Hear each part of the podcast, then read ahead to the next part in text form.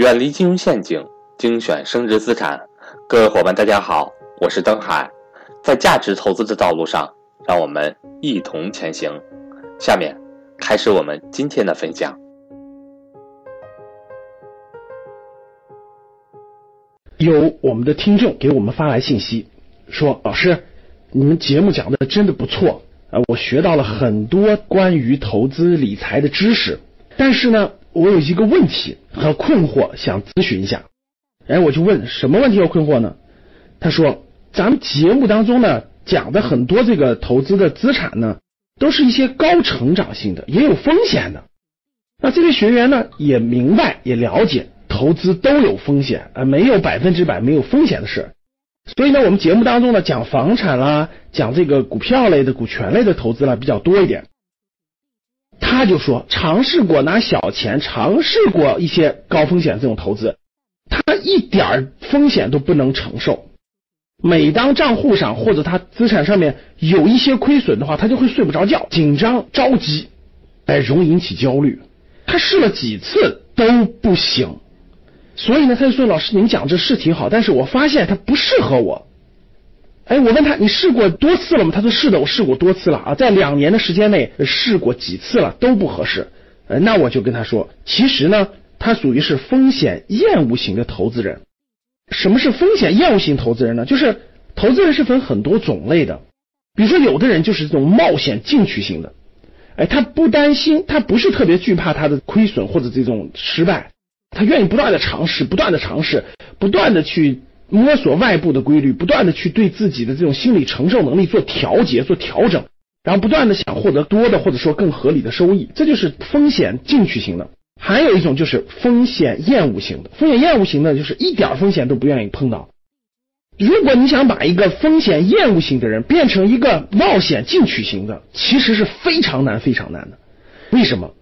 有句话叫做什么？叫做江山易改，本性难移。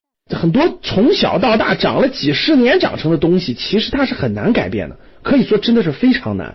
你要让一个风险厌恶型的变成一个冒险进取型的，他要对自己的这种内心的这种性格情绪的改变是非常之剧烈的。所以大多数人其实是很难改变的。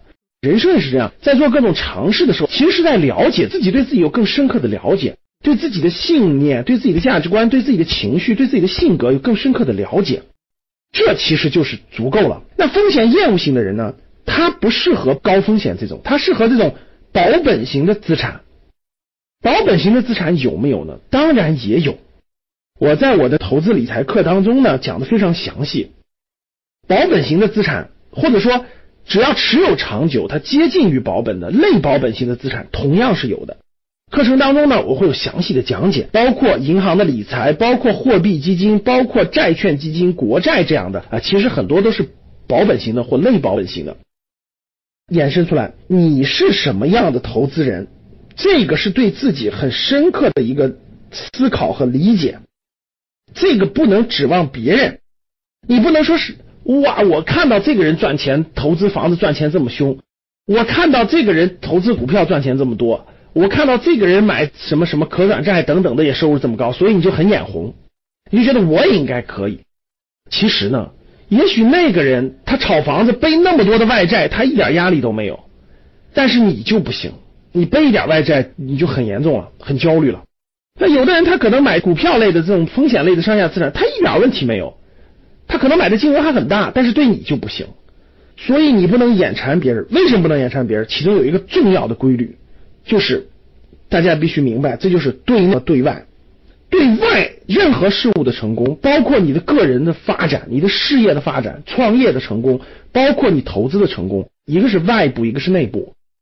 外部是什么呢？外部是外部的规律，它运行都是有一定的规律的，比如房地产的规律、股票的规律、上市公司的规律，就是外部事物某个行业的规律、某类人群的规律，它都是有规律的。你只要把握住了外部的规律，就解决了一半问题了。第二个就是对内，对内是对自己的这种信念、价值观、情绪、性格、战略、策略、战术这些东西。举个例子，大家都理解了，这是一个价值观的事情。比如说啊，有的人他就会假设他以倒卖共享单车为获利，呃，他把共享单车拆了零件，他去卖钱。他觉得就可以做出这样的事情，你为什么做不出呢？因为你们的价值观不一样，你有善恶之分，他没有好坏之分，他没有，这就是人和人的差别。那对内讲的就是这些东西啊，信念、价值观、情绪、性格的把控、战略、策略、战术这些东西。每一个事情的成功，我们都不要只看外表，我们要去分析别人为什么有这样的东西，对内对外他掌握了什么样的规律。所以呢，希望通过今天这个课程，我希望大家明白，在探索和摸索的过程当中，了解外部规律，了解自己，然后选择适合自己的路去发展和成长，这其实就是成功。欢迎想跟赵正宝老师系统学习财商知识的伙伴和我联系，我的手机和微信为幺三八幺零三二六四四二。